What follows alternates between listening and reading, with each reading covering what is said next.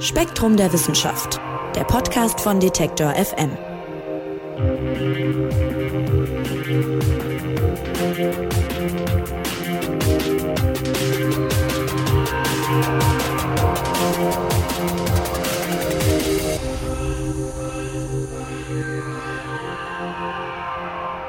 Hallo und herzlich willkommen. Ihr hört eine neue Ausgabe des Spektrum Podcasts von Detektor FM und Spektrum der Wissenschaft. Mein Name ist Marc Zimmer und ich freue mich wie immer, dass ihr dabei seid. Wir gehen heute auf eine kleine Zeitreise und zwar ungefähr 2400 Jahre zurück in der Zeit, also ungefähr ins Jahr 400 vor Christus, so um den Dreh. Und wir gehen nach Persien, in den heutigen Iran. Dort steht im Nordwesten des Landes, so Richtung Kaspisches Meer und dem heutigen Aserbaidschan, auch gar nicht so weit von der Türkei entfernt, ein Salzbergwerk. Auch damals schon, 400 vor Christus, wie gesagt, wurde dort Salz abgebaut und an diesem Tag, an diesem konkreten Tag, zu dem wir jetzt hingehen, kommt es zu einem Unglück. Drei der Salzbergleute werden verschüttet, mindestens drei, als das Bergwerk einstürzt. Und über diese drei wollen wir sprechen, und zwar mit Spektrum-Redakteurin Karin Schlott. Hallo Karin. Hallo Marc, grüß dich. Karin, du nennst unsere drei Bergleute Farshid, Navib und Aram. Und die Archäologinnen und Archäologen nennen sie Salzmann 3, 4 und 5. Vielleicht beschreib uns doch erstmal ein bisschen den Ort da im Nordwesten des Irans und was ist mit den Salzmännern am Tag dieses Unglücks passiert. Also wir befinden uns in der Region Sanjan. Das ist, wie du schon dachtest, im Nordwesten des Iran. Und wir gehen in ein Salzbergwerk. Das liegt heute bei dem Dorf Cherabad. Und äh, das Salzbergwerk oder dieser Hügel, der trägt heute den Namen Duslach. Und in diesem Bergwerk haben ähm, Bergleute ungefähr so um 500 vor Christus angefangen, Salz zu fördern. Und dann ungefähr 100 Jahre später arbeiteten dort auch die drei Kumpel, die du erwähnt hast. Und die arbeiteten genau zu der Zeit, als das Bergwerk einstürzte und die drei verschüttet wurden und sie sind dabei ums Leben gekommen. Und warum nun dieses Bergwerk überhaupt äh, eingestürzt ist, das haben ähm, die Archäologen und Archäologinnen, auch Geologen und Geologen ähm, ganz gut äh, herausgefunden. Also zum einen ist äh, der Berg hat eine ganz spezielle geologische Beschaffenheit. Also die Salzschichten, die liegen sehr brüchig im Gestein. Und dann ist dieses Salz abgebaut worden. Also diese brüchigen Schichten wurden angegraben. Und dann vermuten die Forscher, dass es zu einem Erdbeben kam. Denn also der Iran ist ja auch heute noch dafür bekannt, dass es dort oft zu Erdstößen kommt. Und eben das Zusammenspiel dieser Faktoren, eben man hat abgebaut, ähm, es ist eh eine brüchige Salzschicht und dann noch dazu ein Erdbeben ist dann sozusagen dazu gekommen, dass dieser Berg eingestürzt ist. Und sagen, wenn wir jetzt von der Zeit von vor 400 vor Christus ähm, ins Heute springen, ungefähr so in den letzten 30 Jahren haben zum einen moderne Bergarbeiter, also es wurde auch jetzt noch bis 2009 dort Salz abgebaut, also die und auch die Archäologen, die haben dort eben mumifizierte Reste von Menschen gefunden und unter anderem auch von diesen drei Bergmännern. Und sie heißen eben heute Salzmann 3, 4 und 5. Und die Zahlen sagen einem schon, es muss ja auch noch eine Nummer 1 und 2 geben. Ja, es gibt mehr. Also heute sind die Überreste von acht äh, Kumpel bekannt. Und was jetzt nun die äh, Nummer 3, 4 und 5, also Salzmann 3, 4 und 5 betrifft, sie haben diese Rufnamen Farshid, Navib und Aram. Und die haben sie von den Grabungsleitern bekommen. Die haben sie auf diese Namen getauft. Und das waren Thomas Stöllner vom Deutschen Bergbaumuseum in Bochum und Abul Fasel Ali vom Archäologischen Museum Solfagari in Sanjan. Also dort kommen diese Namen her. Also und jetzt hat man fast zweieinhalb Jahrtausende später eben diese Leichen entdeckt und das Besondere ist, dass sie eben durch das Salz unglaublich gut erhalten sind. Also man spricht auch von Salzmumien. Vielleicht vorneweg mal die Frage, warum konserviert Salz denn eigentlich so gut? Also Menschen haben ja Salz schon eigentlich ja seit der Jungsteinzeit verwendet, um zum Beispiel Fisch oder auch Fleisch haltbar zu machen. Und äh, Salz äh, oder Natriumchlorid hat eine sogenannte hygroskopische Wirkung. Es hat also die Eigenschaften im Körper Feuchtigkeit zu entziehen. Und was jetzt die Mumifizierung betrifft, dann kennt man das vielleicht besser aus dem alten Ägypten. Und dort haben die Einbalsamierer ja ebenfalls einen toten Körper idealerweise so 35 bis 40 Tage lang mit Natronsalz bedeckt und auch ausgefüllt damit das Salz dem Körpergewebe das Wasser entzieht und dann austrocknet und dann so konserviert. Und was jetzt die Ägypter mit Absicht gemacht haben, das ist jetzt im Duslach, in dem Salzbergwerk in Persien, per Zufall geschehen. Also beziehungsweise weil sich eben dort dieses Unglück ähm, ereignet hatte. Ja, und wie gut die erhalten sind, das zeigt ja auch im aktuellen Magazin Spektrum äh, Geschichte. Das gibt's übrigens gerade auch überall zu kaufen, wo es Zeitschriften gibt und natürlich auch auf äh, spektrum.de sei an der Stelle mal kurz empfohlen. Und im Heft zeigt ihr Bilder von diesen Salzmumien. Da ist zum Beispiel ein Junge, etwa 15 Jahre alt, und der liegt da wirklich wie eingefroren. Also man muss sich das vorstellen, der ist so ganz beige, aber sogar von der Kleidung ist noch was erhalten. Und er streckt wirklich so ein bisschen die Arme nach oben, als wollte er sich gerade vor herabstürzenden Steinen oder so schützen wollen. Und an anderen Salzmumien sieht man sogar noch die Fingernägel und es zeichnen sich sogar so Fingerabdrücke so ganz leicht ab. Also das ist schon Wahnsinn, wie, wie gut das erhalten ist. Teilweise auch die Mimik im Gesicht und, und Haare, die sind natürlich ausgeblichen, aber die sind irgendwie noch da. Und weil das alles so gut erhalten ist, äh, können Forscherinnen und Forscher da wahrscheinlich wahnsinnig viel dran ablesen, nehme ich mal an. Nimm uns doch mal mit. Also, wer waren denn unsere drei eingangs beschriebenen Salzmänner? Wie sahen die aus? Was haben sie so gemacht? Ja, also von ähm, Navib, das ist der sogenannte Salzmann 3, da hat man rausgefunden, dass er bei seinem Tod auch gar nicht so alt war, nur 18 bis 22 Jahre. Und äh, mittels einer Isotopenanalyse ähm, hat man auch herausgefunden, dass er zum Beispiel nicht in der Region um den Duslach gelebt hat. Also er kam eigentlich oder ist in einer, in einer anderen Region, in einem anderen Gebiet, und zwar nördlich des heutigen Iran, aufgewachsen. Aber diese Region, die gehörte damals zur Zeit des alten Perserreiches auch zu diesem ähm, Imperium dazu. Und ähm, man hat auch so einen ganz ähnlichen Befund, haben die Forscher bei Aram gemacht. Das ist der Salzmann 5. Der war ungefähr 40 Jahre alt, als es zu dem Unglück im Bergwerk ähm, kam. Und er kam auch nicht ursprünglich aus dem Nordwest-Iran. Und das, ähm, als hätte man es gewusst, das trifft auch auf diesen 15-jährigen Jungen zu, den du eben an, äh, beschrieben hast und den eben die Archäologen um Thomas Stöllner Fachschied oder Salzmann 4 getauft haben. Also alle drei sind nicht ähm, aus dieser Region. Das ist so ein ähm, Ergebnis, äh, das die Forscher über diese Salzmänner bekommen haben.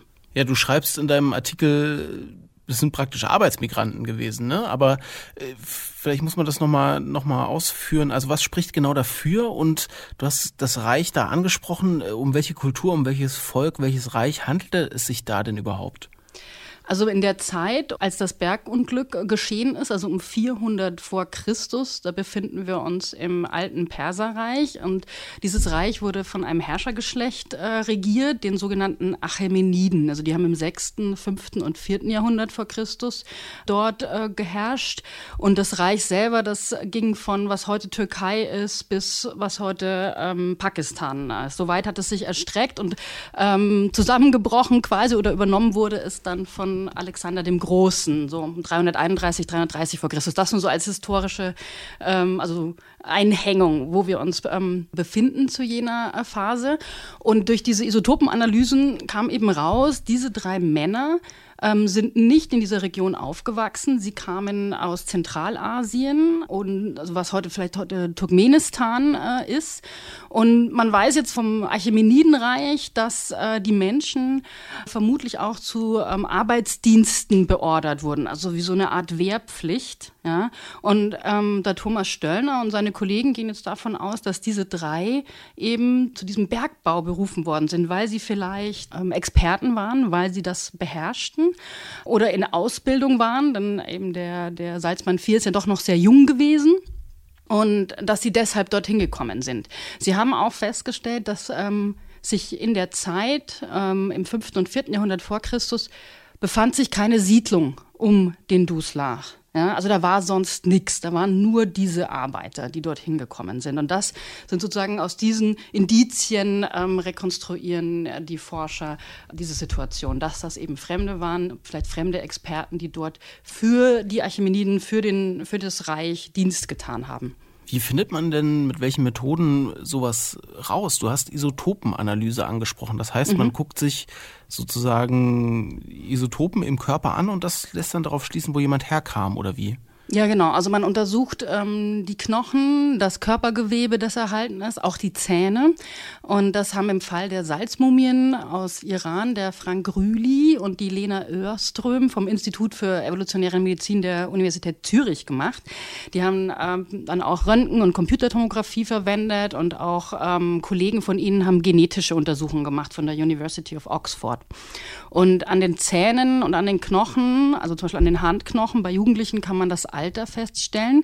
Und so ließ sich eben zeigen, dass äh, der Salzmann 4 bei seinem Tod ungefähr 15 bis 17 Jahre alt war, eher so hin zu jünger. Und man hat dabei auch äh, festgestellt bei den Untersuchungen, dass sein Haar rötlich-braun war. Das würde jetzt auch noch für sozusagen eine Art, in Anführungsstrichen, fremde Herkunft sprechen. Und der Frank Rüdi und die Lena Örstrom konnten eigentlich auch ganz klar die äh, Todesursache ähm, benennen, denn der Brustkorb war ähm, zermalmt, auch die Rippen waren mehrfach gebrochen und der Schädel zerquetscht. Und sie vermuten, dass seine Organe zerstört wurden oder geplatzt sind und dass er daran relativ schnell verstorben sein muss. Und was da genau damals geschehen ist und wie es dazu kam, das hat wiederum auch die Ausgrabung gezeigt. Denn man hat die Salzmumie ähm, auf dem Bauch liegend gefunden und dass die Arme aber waren noch sozusagen in einer Art Stützhaltung. Ne? Also was jetzt, ähm, wir haben die Mumie auf dem Cover abgebildet von Spektrumgeschichte und da sieht man sozusagen die Bauchseite ja, man muss sich so also vorstellen, dass er mit der Seite im Boden lag. Und ähm, vermutlich war es so, dass als das Bergwerk einstürzte, versuchte äh, Salzmann 4 ähm, hinauszulaufen und ist vielleicht gestürzt, wollte sich dann nochmal aufrichten und in dem Moment ist er dann erschlagen worden von schwerem Geröll, also von Stein und Salzbrocken. Und die hat man bei der Grabung auch auf ihm gefunden. Ja, also das lässt sich dann ganz klar dieser Zusammenhang wieder ähm, rekonstruieren. Mhm, und an den Funden lässt sich auch ganz viel ablesen, wie damals so die Arbeit in so einem Salzbergwerk äh, abgelaufen ist. Auch da sind zahlreiche Artefakte gefunden worden.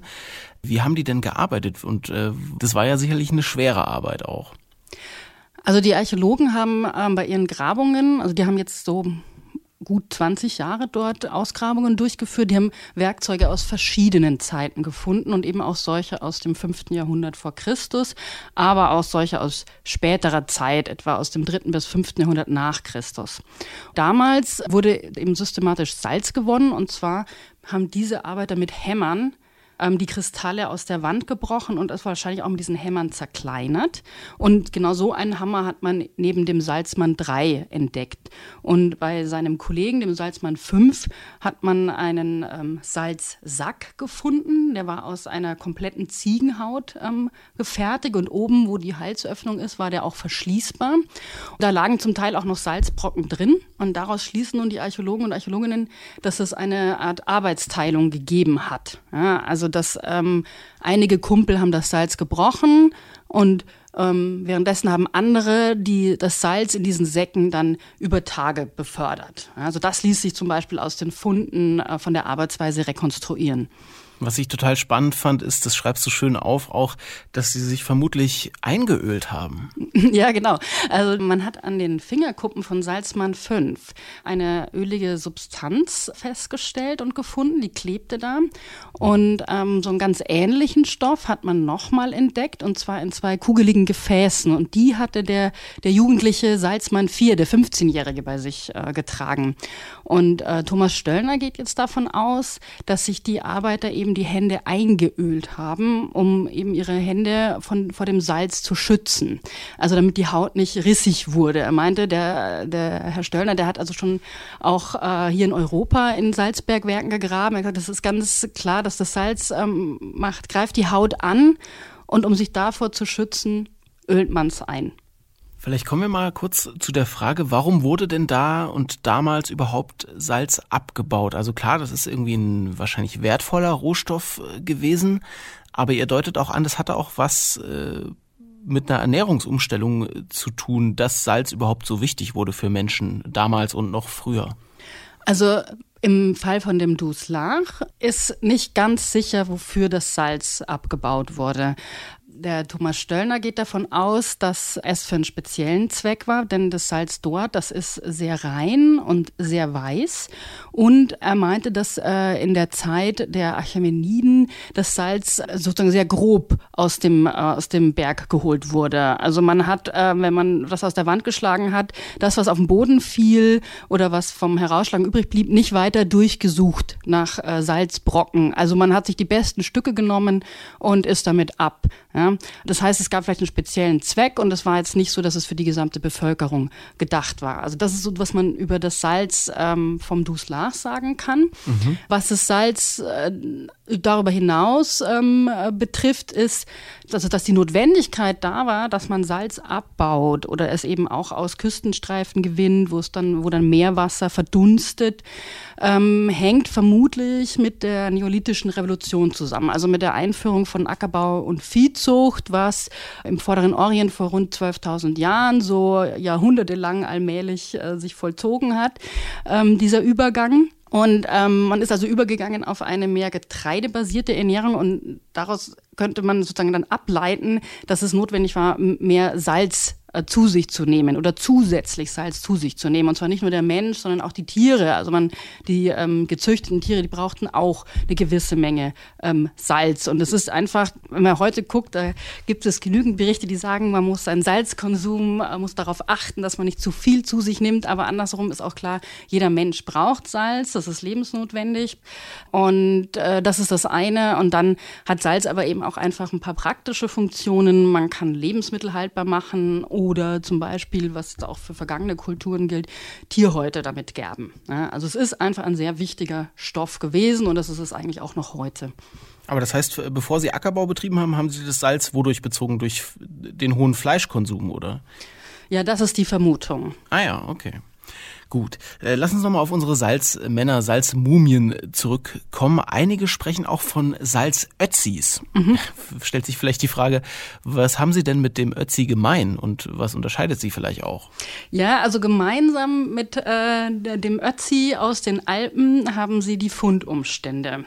Aber was sie nicht gemeinsam haben, sie stammen aus sehr unterschiedlichen Zeiten, von unterschiedlichen Orten und sie wurden auch unterschiedlich ähm, mumifiziert. Also die einen mit Salz und der andere, der Ötzi, eben im Eis. Aber in beiden Fällen handelt es sich um mumifizierte menschliche Körper, die ähm, nicht mit Absicht vor vielen tausend Jahren konserviert wurden, sondern eben durch ein Unglück oder eben durch einen Zufall haben sie die Zeiten überdauert. Und beim Ötzi ist es ja so, der ist vor circa 5300 Jahren ähm, an der Stelle, an der er ja dann Anfang der 90er entdeckt wurde, das ist am Thiesenjoch in den Alpen, wurde er von hinten mit einem Pfeil ähm, erschossen und ähm, er fiel zu Boden und seine ganzen Ausrüstungsgegenstände und seine Kleidung, das blieb alles bei ihm liegen. Und anhand dieser Funde und anhand der Mumie vom Ötzi ähm, konnten Forscherinnen und Forscher eben unglaublich viel über den Alltag der Menschen in der Jungsteinzeit rausfinden. Und so ganz ähnlich ist es eben auch bei den Salzmumien aus dem Duslach. Ich will jetzt nicht sagen, dass äh, Mumien aus Grabkontexten, wie man sie jetzt eben aus, vor allem aus dem alten Ägypten kennt, dass die jetzt nicht spannend sind.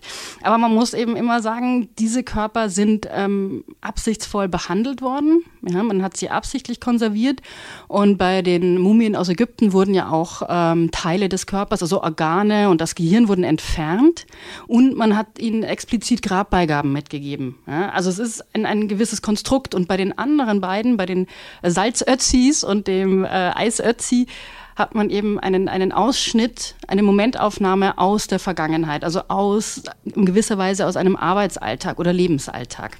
Und an denen kann man, wie wir schon gehört haben, wahnsinnig viel ablesen. Jetzt hat sich bei den Grabungen auch schon gezeigt, dass äh, dieses Grubenunglück, über das wir jetzt gesprochen haben, vor 2400 Jahren, wohl äh, nicht das einzige war. Also es gab da wohl noch mehr. Es mindestens noch zweimal sind Teile dieses Bergwerks auch eingestürzt. Es sind bis heute Überreste von insgesamt acht Bergleuten aus verschiedenen Zeiten identifiziert worden.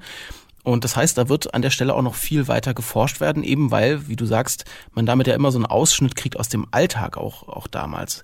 Was sind denn, abschließende Frage, die nächsten Schritte da im Nordwesten des Irans bei diesem Bergwerk? Sind weitere Grabungen geplant oder was, was versucht man da jetzt noch herauszufinden und zu entdecken?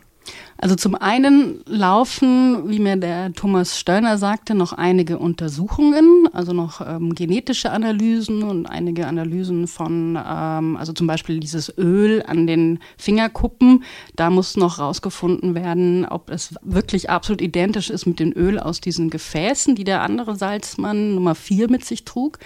Und dann haben die Forscher eigentlich auch schon seit ähm, zwei Jahren mit einem neuen Projekt äh, begonnen. Sie wollen nämlich auch mehr darüber herausfinden, welche Geschichte das Umland um den Duslach hatte und überhaupt welche Geschichte das iranische Hochland hatte. Und ähm, für das Salzbergwerk ist das natürlich interessant. Das steht ja nicht einsam in der Gegend, sondern das ist ja eingebunden in ein Handelsnetz oder in ein Siedlungsnetz und das hat sich auch über die Jahrhunderte verändert. Und das ist eine Sache, die ähm, der Thomas Stöllner und seine Kolleginnen und Kollegen herausfinden wollen oder erforschen wollen. Also ich denke, man darf also weiterhin äh, gespannt sein, was man noch ähm, aus dem Iran und vor allem auch von diesem Salzbergwerk ähm, erfahren wird in Zukunft. Hm, die Salzmumien aus Persien bergen noch äh, viele Geheimnisse, die es zu entdecken gilt. Liebe Karin, vielen Dank, dass du uns heute mit in die Welt der Archäologie genommen hast. Gerne, Marc, es hat Spaß gemacht. Ja, mir auch. Ja, und den ausführlichen Artikel dazu und vor allem die beeindruckenden Bilder, die findet ihr im aktuellen Heft von Spektrum Geschichte. Das gibt's online und im Zeitschriftenhandel jetzt überall zu kaufen, kann ich sehr empfehlen. Und das war's für diese Woche vom Spektrum Podcast. Hört doch gerne auch kommende Woche wieder rein. Mein Name ist Marc Zimmer und ich sag bis dahin Tschüss und macht's gut. Spektrum der Wissenschaft, der Podcast von Detektor FM.